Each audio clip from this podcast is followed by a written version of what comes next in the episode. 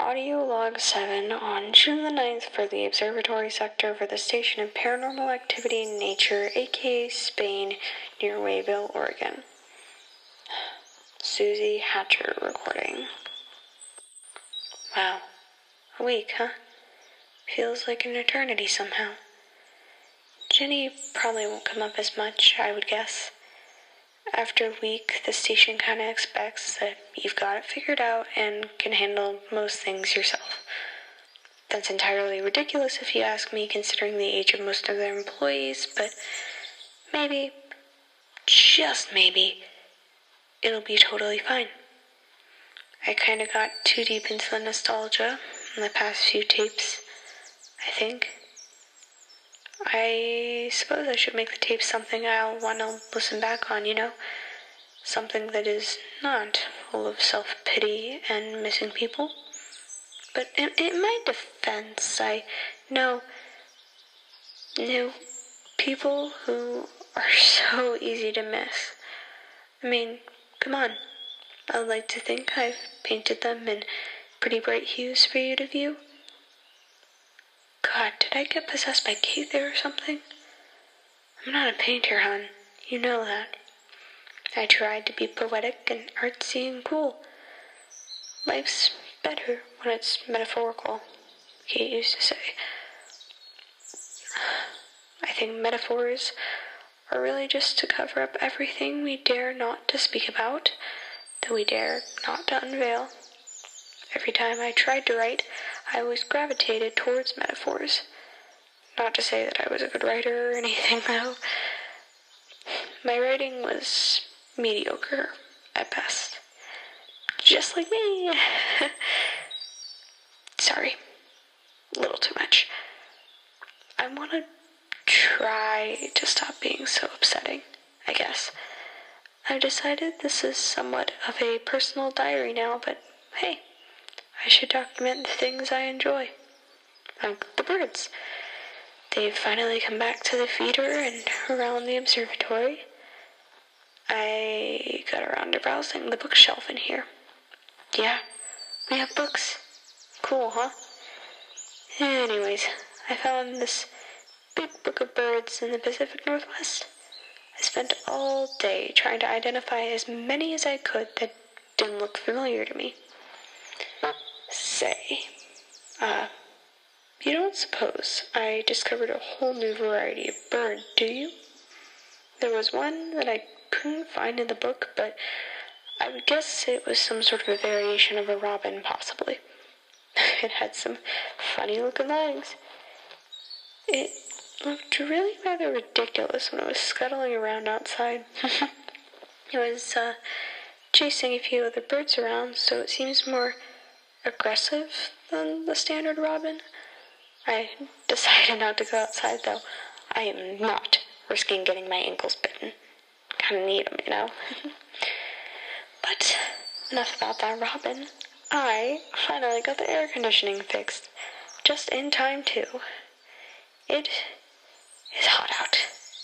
I am sweating as we speak. Damn, I don't think it's been this hot since, uh, Mm, I haven't checked the book on weather patterns yet. I'll update you when I finally get around to that.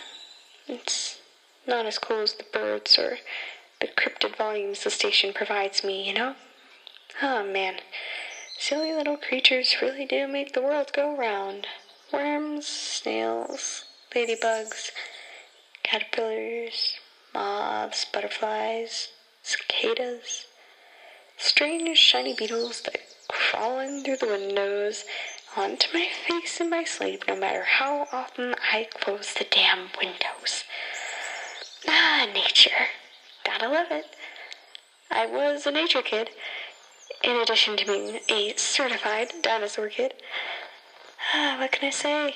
The bugs and I were pretty close. I had a whole area of my backyard dedicated to the bugs. They had apartment buildings and townhouses. Oh, and there were coffee shops, and oh, man, it was a whole city, if you will. It was the world I dreamed to see when I was older, or at least thought I would dream to see. eventually I drifted away from my hopes and dreams of cityscapes and wandering alongside Broadway and, uh, yeah, journalism. Uh, specifically criminal journalism. I had a bit of an uh, investigator spy thing going on at some point. Pretty sure it was in middle school. Ethan's mom worked at the local newspaper, so sometimes she would take me with her on Take Your Kid to Work Day, because Ethan didn't think it was cool. but we did look similar enough that we had people convinced I was actually her daughter. You know, it was a fun bit. And it was honestly sort of comforting, you know? Like, whoa, an authority figure who isn't embarrassed to be seen with me in public. It's everything I ever wanted. Sorry. I miss her though. Her name was Sadie. I say was because she eventually went missing and foul play was suspected. That's partially why I want to do what I want to do. Even if her case never gets solved, maybe I can solve a different one for someone else, you know? give them the closure I never got. Wow, I did not listen to my own advice about making these tapes less depressing, huh? Wow. Wow. Station duties. I, uh, got around to checking the footage from the cameras I brought in the other day. You're not gonna believe it, but I think they got corrupted. The first 30 minutes or so are normal, but then there's some noise and it cuts to static and beeping. Like, like Morse code or something. I have tried to decipher it, but I don't know Morse code. But maybe I should give it another go. Jenny would think it's cool. She mentioned. That's it. Jenny knows how to decipher it. Jenny knows Morse code. I need to get her back to the station. She she would figure it out for me. She would know. She would know. God, I hope I'm not making this up. Right. Yeah. So, um, I'm out a camera at the moment, but if I can get it up and running again, I could probably get more footage and hopefully not corrupt it. Maybe. Maybe.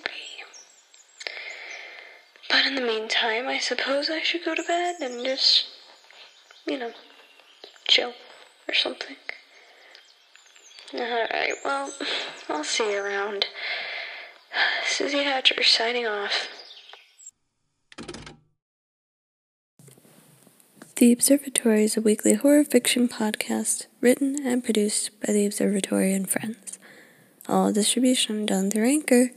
Susie voiced by yours truly. Oh, I just hit my microphone. Oh, goodness me. Well, I do have some advice for the station for you. You should listen to the birds.